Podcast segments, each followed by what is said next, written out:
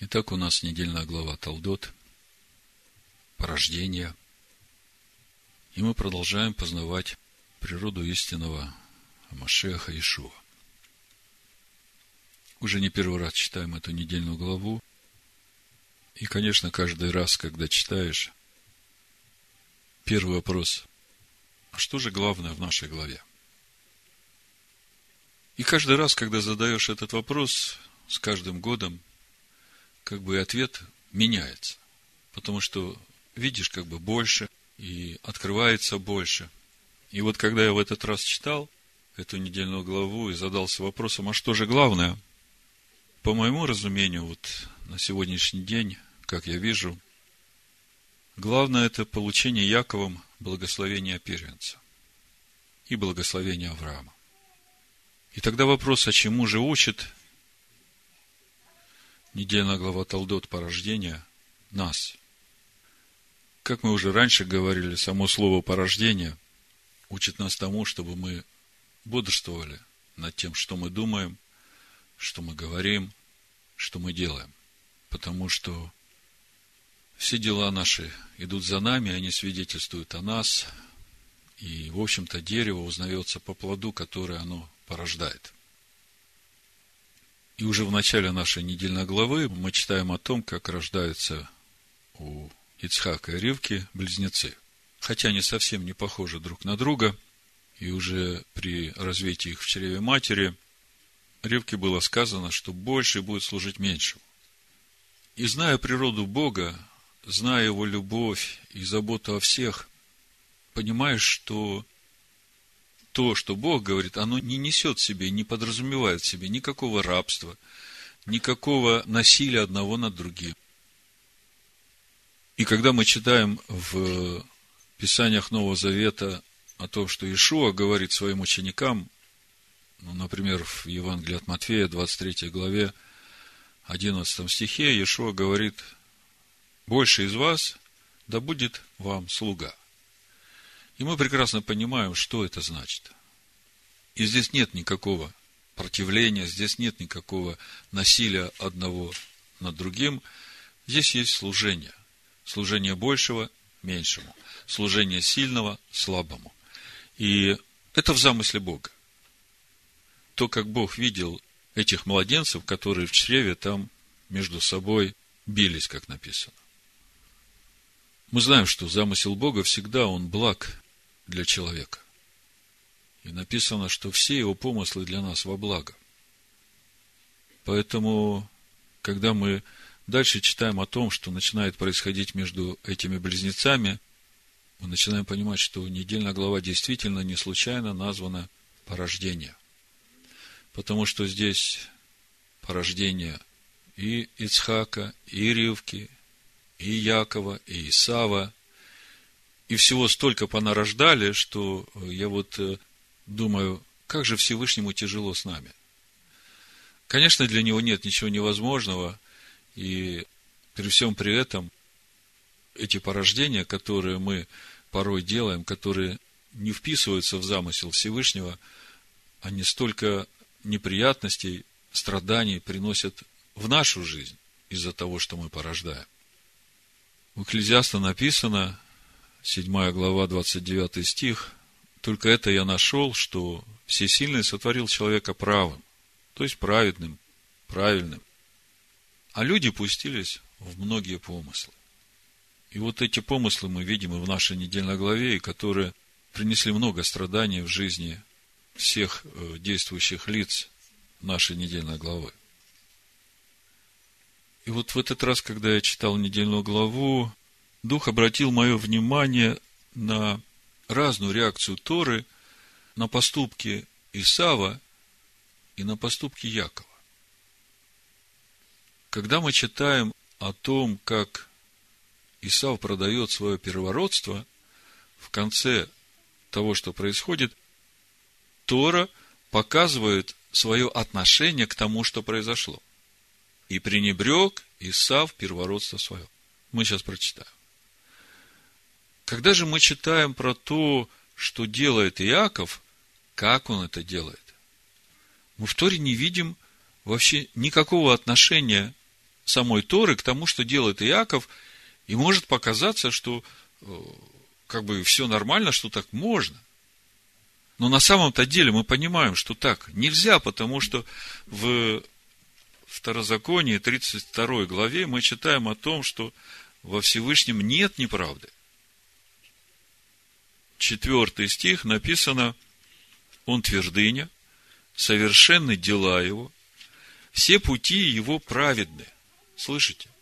Все пути его праведны.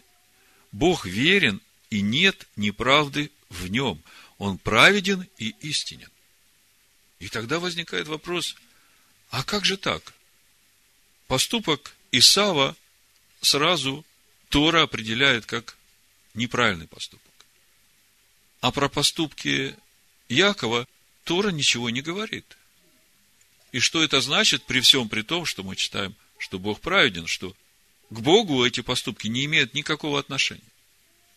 А давайте прочитаем 25 э, главу с 27 стиха. Брешит.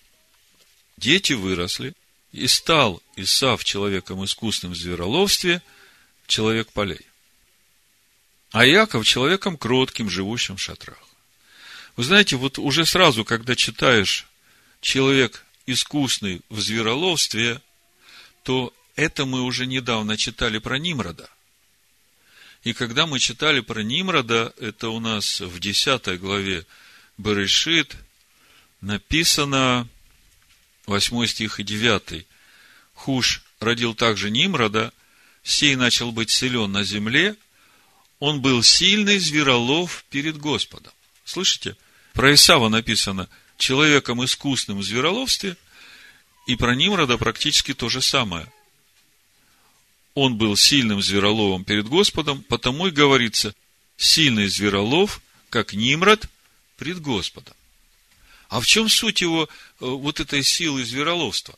Когда читаешь комментарии мудрецов, видишь, что он мог своим языком, своими речениями уловить человека в свои сети.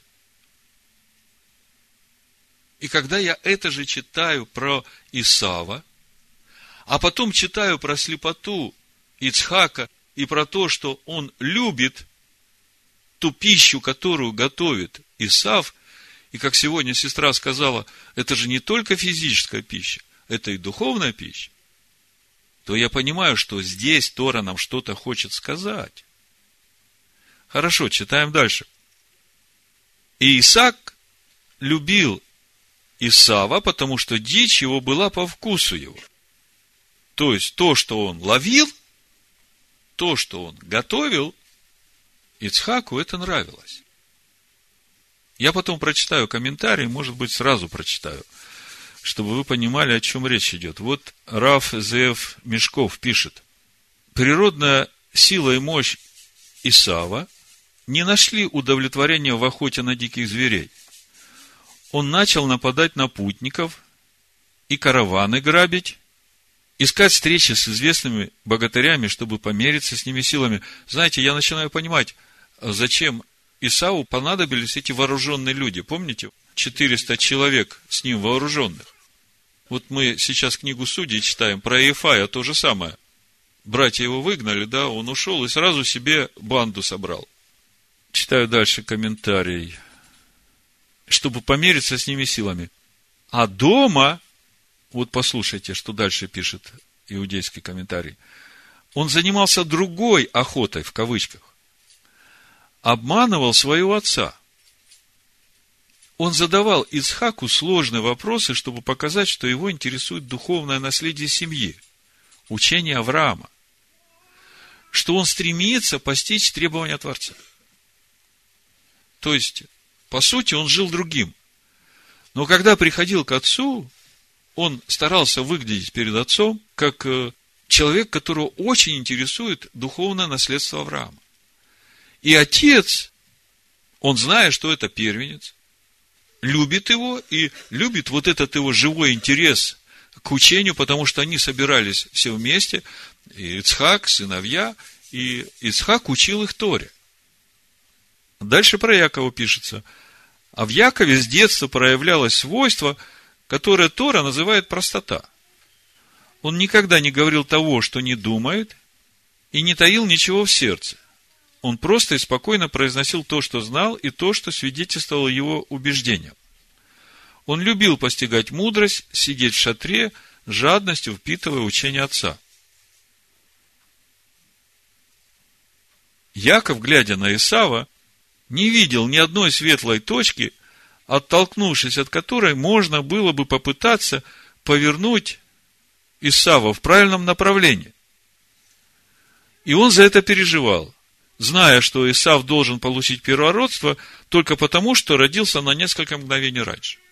То есть, вот здесь мы начинаем видеть мотивацию, которая руководила Иаковом.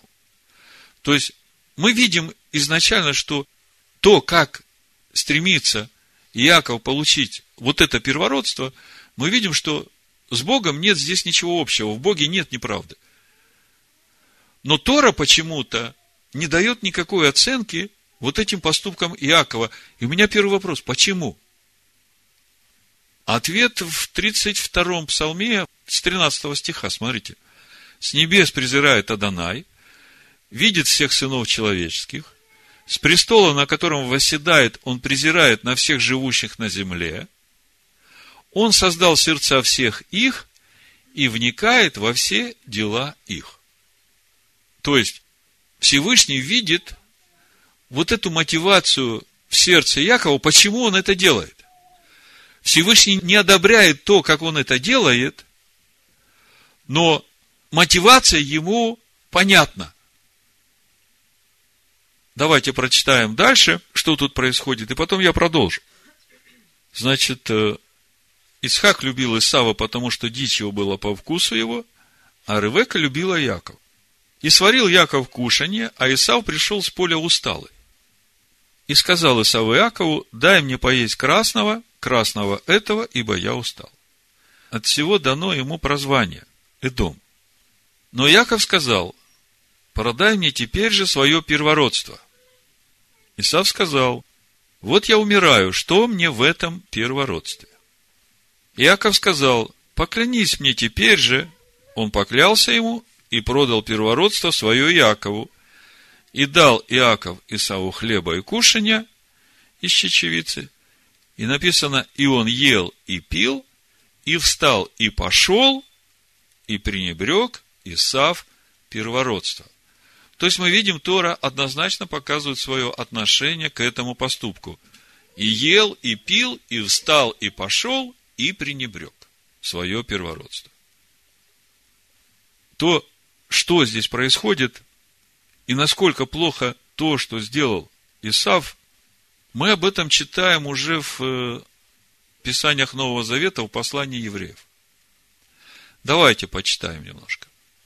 12 глава послания евреев, с 15 стиха, чтобы вы видели, насколько серьезно то, что сделал Исав, насколько это плохо то, что он сделал. Написано с 15 стиха, наблюдайте, чтобы кто не лишился благодати Божией.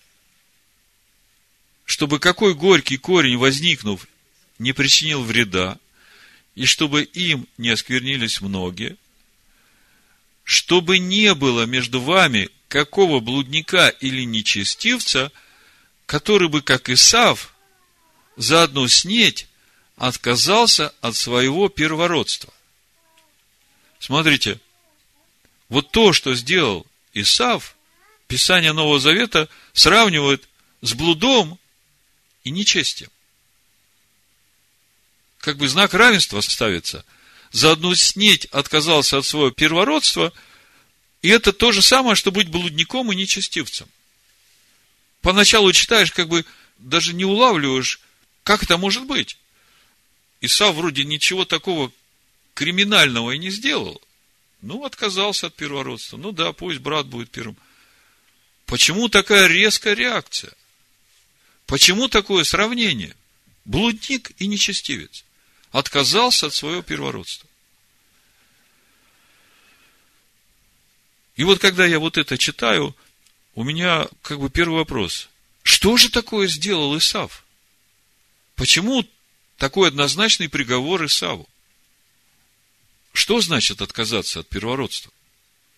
Почему отказ от первородства сравнивается с блудом и нечестием? И в конце концов, послание евреев, оно обращено к нам, и вопрос, а как это связано с нами? О чем хочет предупредить нас автор послания евреям? Значит, если посмотреть Тору, ну, первый вопрос, нам надо разобраться, в чем же суть вот этого первородства. Что Тора говорит о первенцах, почему они так важны – Когда Иаков благословляет своих сыновей, он своему первенцу Рувиму говорит, Бытие 49 глава, 3 стих. Ты крепость моя, начаток силы моей, верх достоинства и верх могущества. Вы видите, сколько всего в первенце? То есть, такое особенное достоинство из всех. Сколько бы детей не было, Первенец – это начаток силы, крепость, верх достоинства и верх могущества. Дальше мы в Торе читаем, Всевышний говорит, э, Маше устав дает. Исход 22 глава, Шмот, 29 стих, написано, «Немедли приносить мне начатки от гумна твоего и от точила твоего. Отдавай мне первенца из сынов твоих». То есть, вот этот верх достоинства, начаток силы, Всевышний говорит, вот это самое лучшее отдавай мне. И мы знаем, что все начатки принадлежат Всевышнему. Дальше мы читаем в Дворим, 21 глава, 16 стиха, первенцу принадлежит двойная часть имущества отца. Написано, при разделе сыновьям своим имения своего, он не может сыну жены любимой дать первенство над первородным сыном нелюбимой. Но первенцем должен признать сына нелюбимой и дать ему двойную часть из всего, что у него найдется. Смотрите, из всего, что у него найдется. Это и материальное, и духовное. Ибо он есть начаток силы его.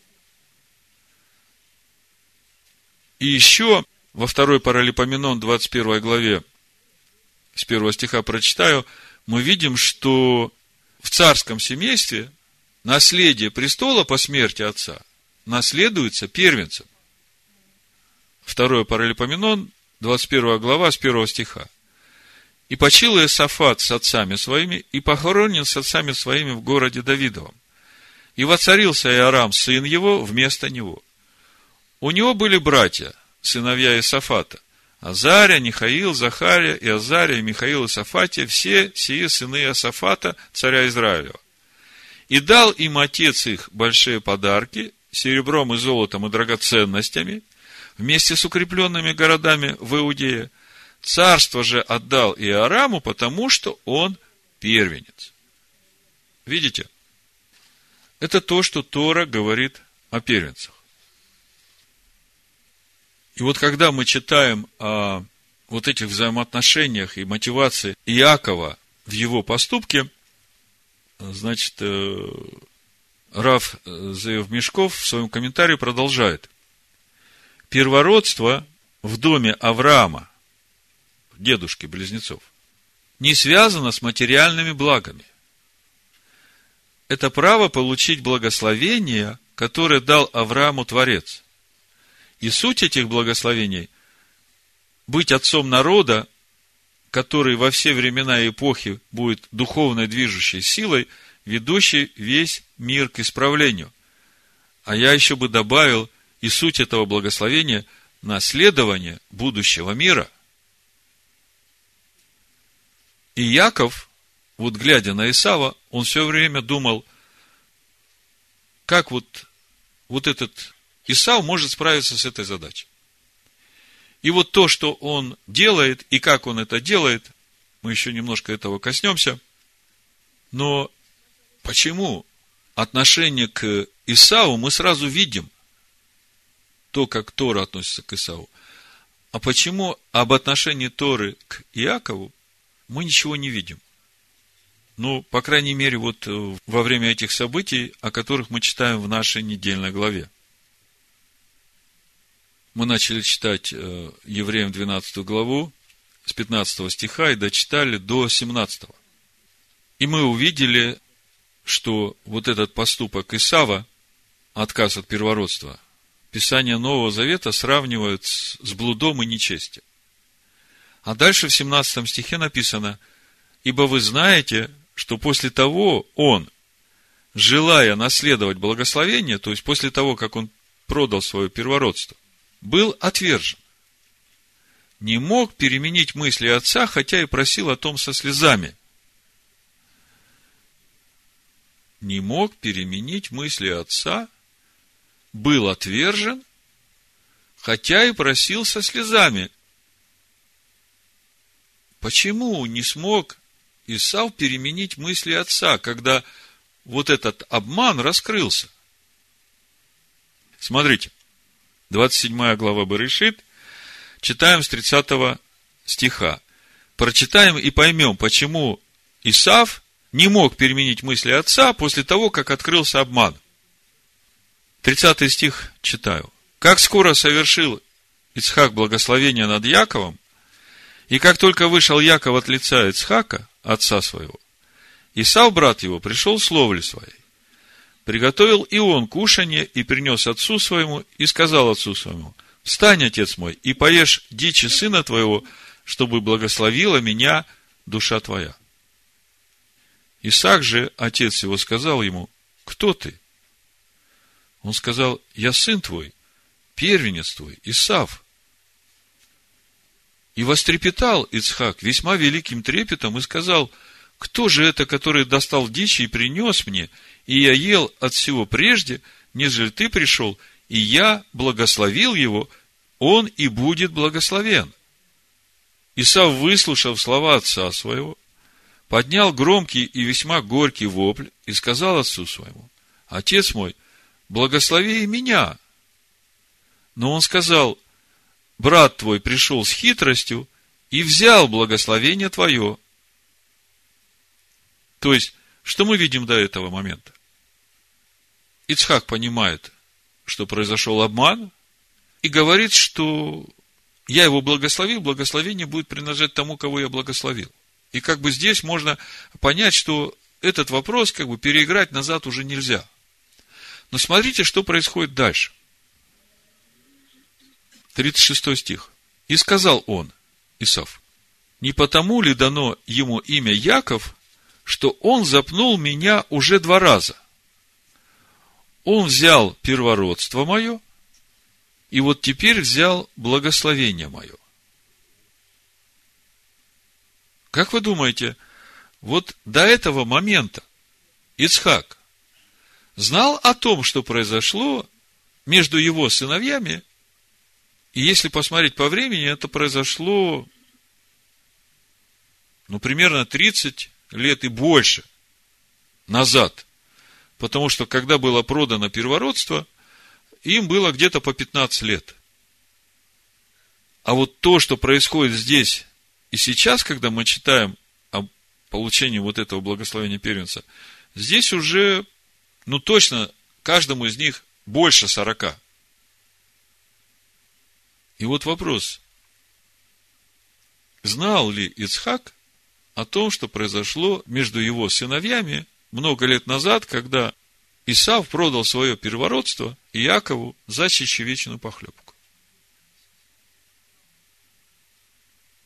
И еще сказал, неужели ты не оставил мне благословения?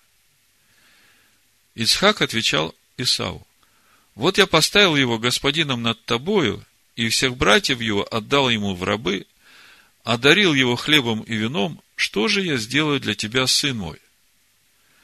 Но Исав сказал отцу своему, неужели, отец мой, одно у тебя благословение? Благослови и меня, отец мой. И возвысил Исав голос свой и заплакал. И отвечал Ицхак, отец его, и сказал ему, вот от тука земли будет обитание твое, и от росы небесной свыше, и ты будешь жить мечом твоим, и будешь служить брату твоему. Будет же время, когда воспротивишься и свергнешь иго его свые твоей. А в послании евреев мы читаем. Ибо вы знаете, 17 стих, что после того он, желая наследовать благословение, был отвержен. Не мог переменить мысли отца, хотя и просил о том со слезами. Вопрос.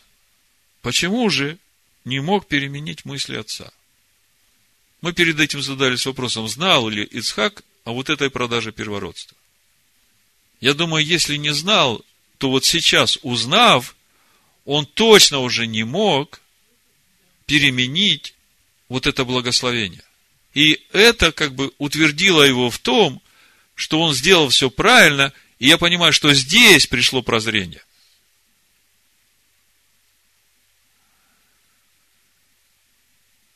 Ну, несколько слов о том, надо ли было Иакову вот таким способом получать вот это благословение первенца.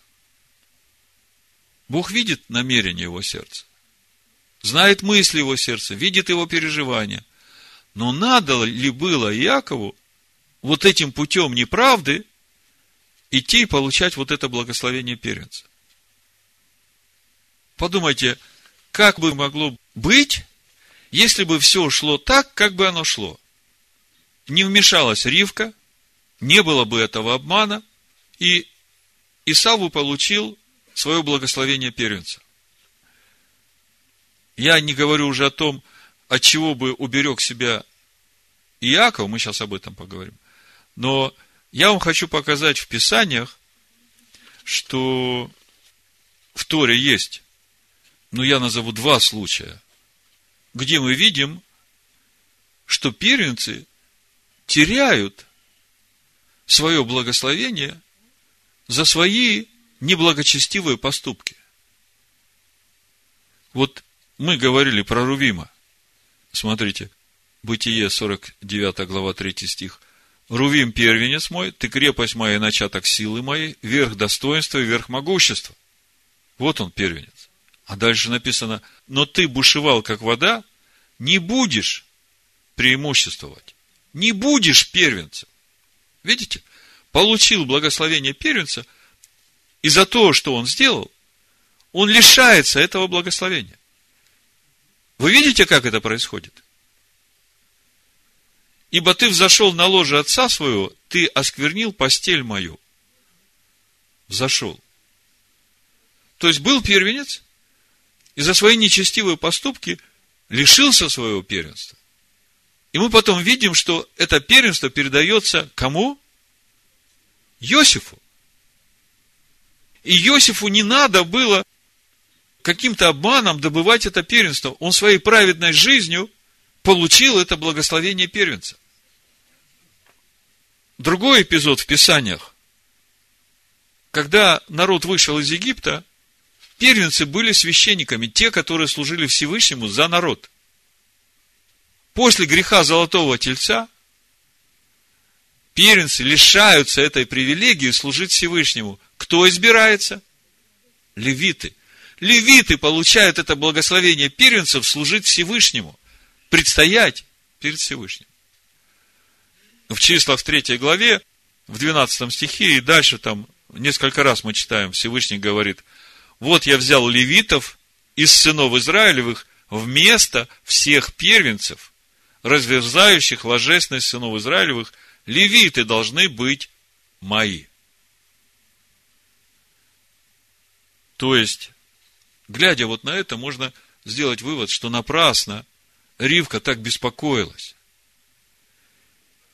И зря Иаков согласился на этот обман рано или поздно раскрылся бы вот этот вот блудный нечестивый характер Исава, и он бы потерял это благословение. Но при этом не было бы вражды между братьями. И при этом больше бы служил меньшему, и в итоге вся история бы взаимоотношений между братьями сложилась по-другому. Потому что мы видим, что когда уже Яков будет возвращаться от Лавана из Харана, мы видим поведение Исава, он искренен.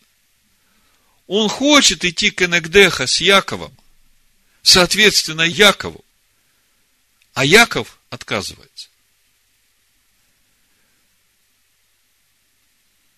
Почему же Тора ничего не говорит о своем отношении к поступку Якова? Вы знаете, она говорит. Помните, когда Яков приходит уже со всей своей семьей в Египет и предстает пред фараоном в 47 главе Берешит, 8-9 стих, мы читаем. Фараон сказал Якову, сколько лет жизни твоей? Яков сказал фараону, дней странствования моего 130 лет.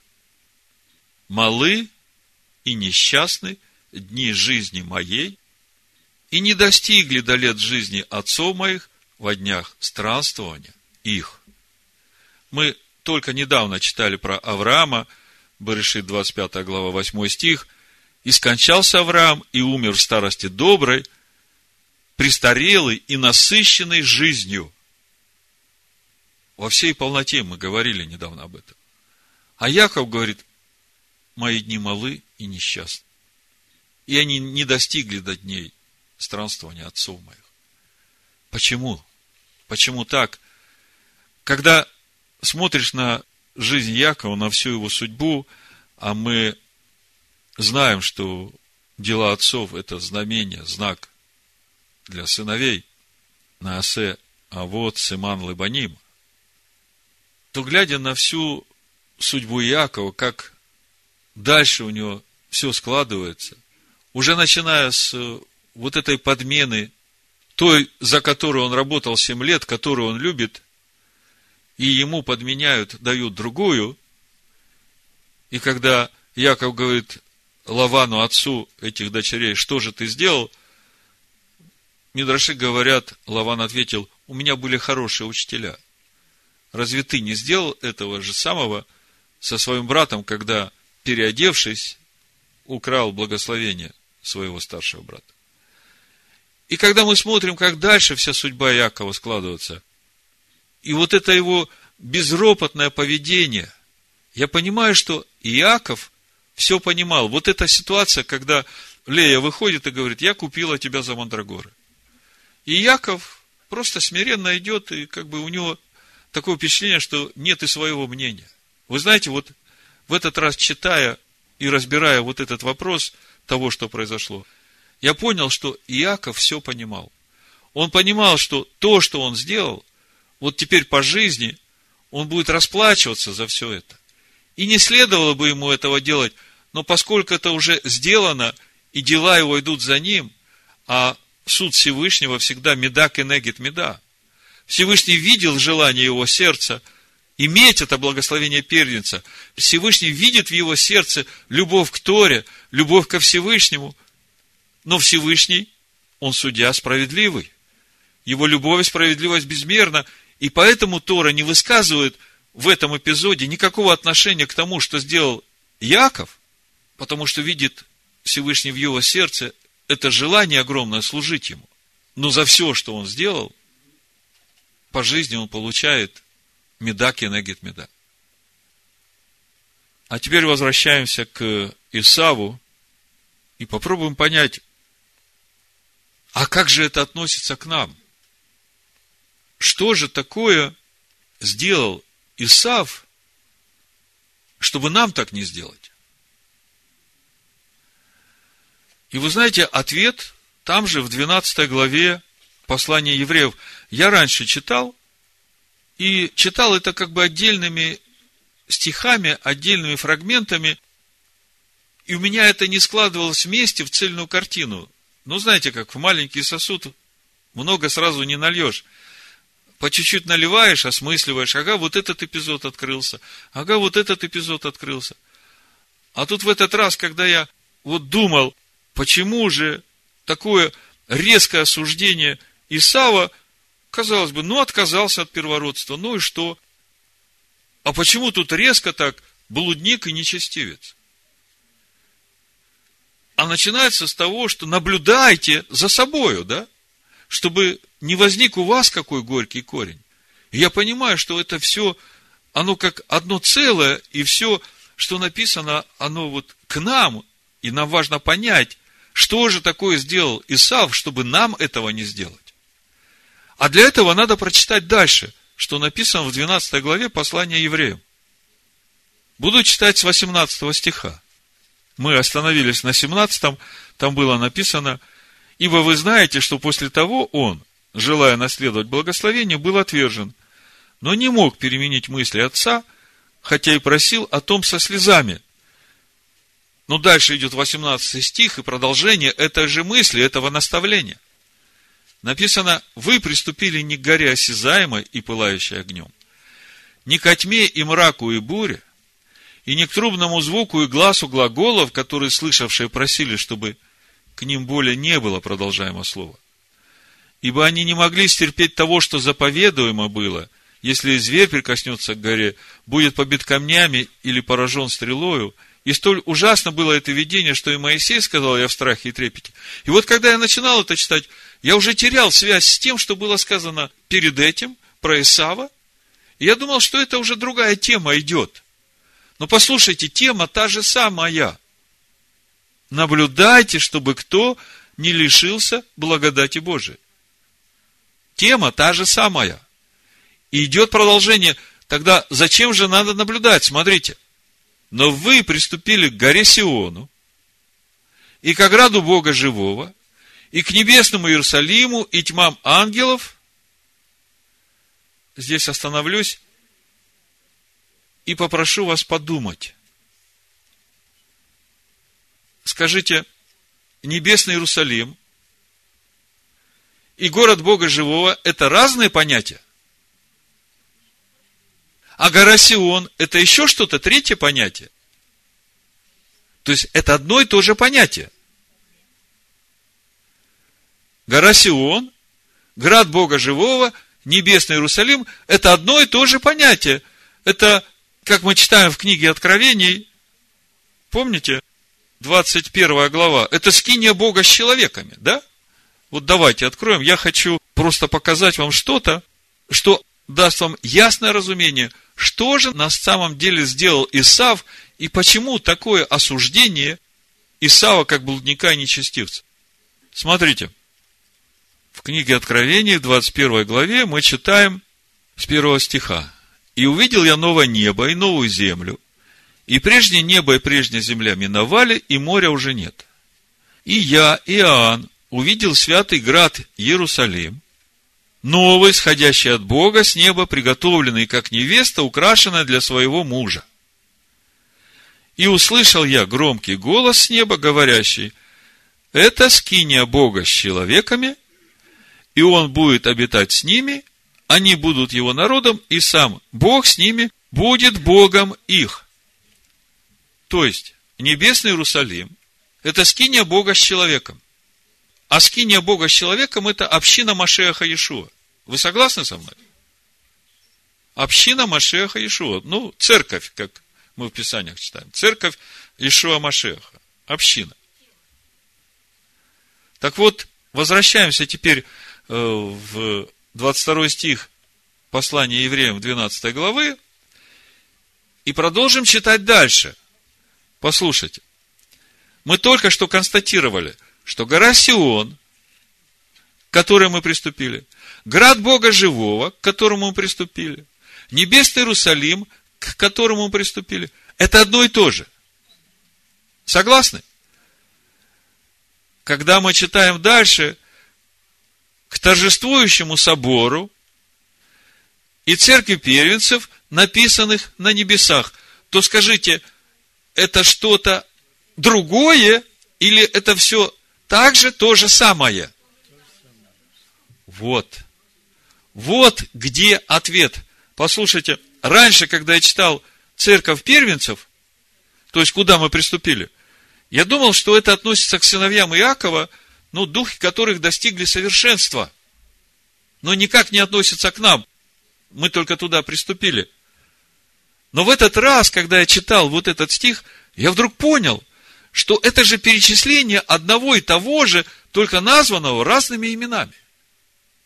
Другими словами, небесный Иерусалим – это и есть церковь первенцев.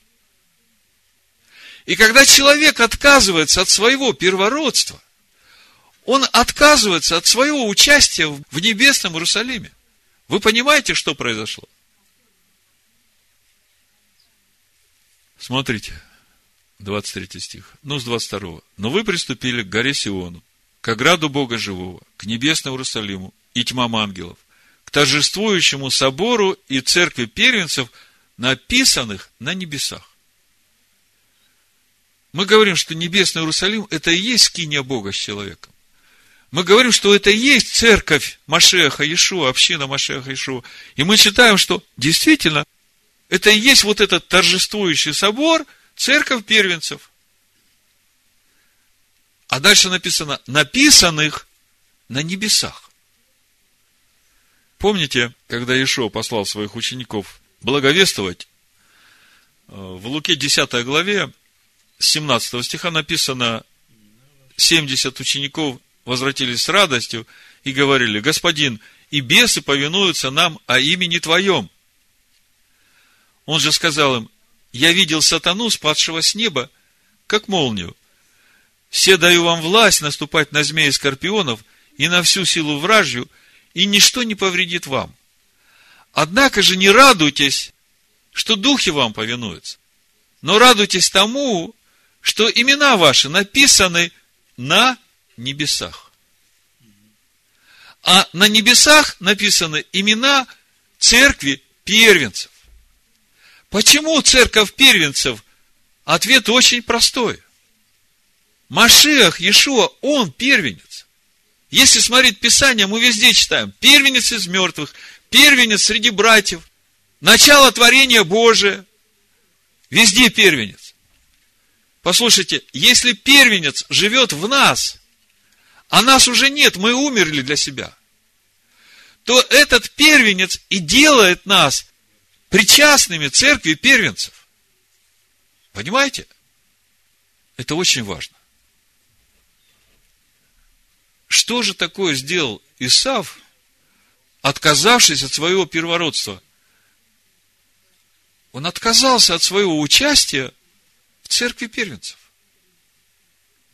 Хотя мы смотрим сейчас, в этой церкви, извините меня, что я все время церковь, церковь, в этой общине, в этом небесном Иерусалиме, каждый человек, неважно, первенец он или самый младший, каждый человек, который посвящает свою жизнь Машеху Иешуа, он становится принадлежным его общине. Но посвятить себя нужно истинному Машеху Иешуа. И вот когда теперь мы вместе все сложим, что написано в 12 главе послания евреев, которое начинается с 15 стиха, как мы читали, наблюдайте, чтобы кто из вас не лишился благодати Божией, а дальше про Исава говорится, как блудника и нечестивца, и только потому, что он отказался от своего первородства, то что сделал Исав? Вот это самое важное сейчас нам надо понять. Дальше написано, вы приступили к горе. Всевышний говорил на этой горе, дал свои заповеди, заключил завет с народом. А сейчас Всевышний говорит Духом Своим с небес с вами. И говорит, чтобы эти заповеди записать на ваших сердцах. И если вы отвратитесь от говорящего, то вы станете блудниками и нечестивцами, отрекшимися от своего первородства. Потому что, отказавшись от заповедей, повелений, уставов Всевышнего, которые Он дает в своем учении, которое является содержанием Машеха Ишуа, вы отказываетесь от самого Машеха Ишуа и тем самым становитесь блудниками и нечестивцами, отказавшимися от своего первородства. Другими словами, если коротко обобщить то, что я сказал, то Писания говорят, Писания Нового Завета говорят, что тот, кто отказывается от Торы Моисея, которую Всевышний дал для научения своего народа, на самом деле отказывается от своего первородства, отказывается от своего участия в небесном граде Иерусалиме. Ну и в заключение давайте прочитаем из послания евреям 12 главы то, что автор пишет с 25 стиха и до конца. Послание евреям, 12 глава, 25 стих. «Смотрите, не отвратитесь и вы от говорящего.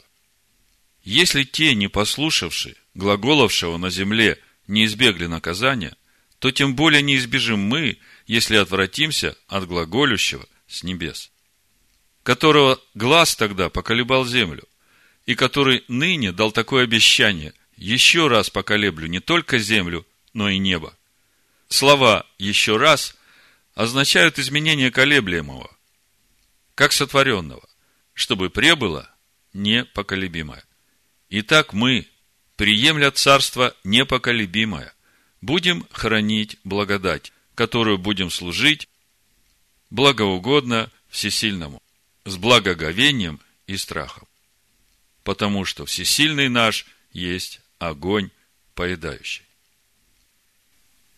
Автор послания евреев призывает нас хранить благодать. И я думаю, что уже не нужно объяснять, о какой благодати идет речь. Вспомните, как написал об этом апостол Иоанн в Евангелии от Иоанна в первой главе, 16 стихе. И от полноты его, речь идет о полноте Машеха Иешуа, все мы приняли и благодать на благодать. Ибо закон дан через Маше, благодать же и истина, я бы добавил в нас, произошли через Ишуа Амашеха. Потому что именно через Машеха Ишуа записывается в наших сердцах этот закон, который Всевышний дал для научения своего народа через Моисея. Всевышний да благословит нас на этом пути в небесный город. Вы меня Машеха Ишуа. Амен. Каишуа. Амен. Каишуа. Амен. Каишуа. Амен. Каишуа. Амен. Каишуа.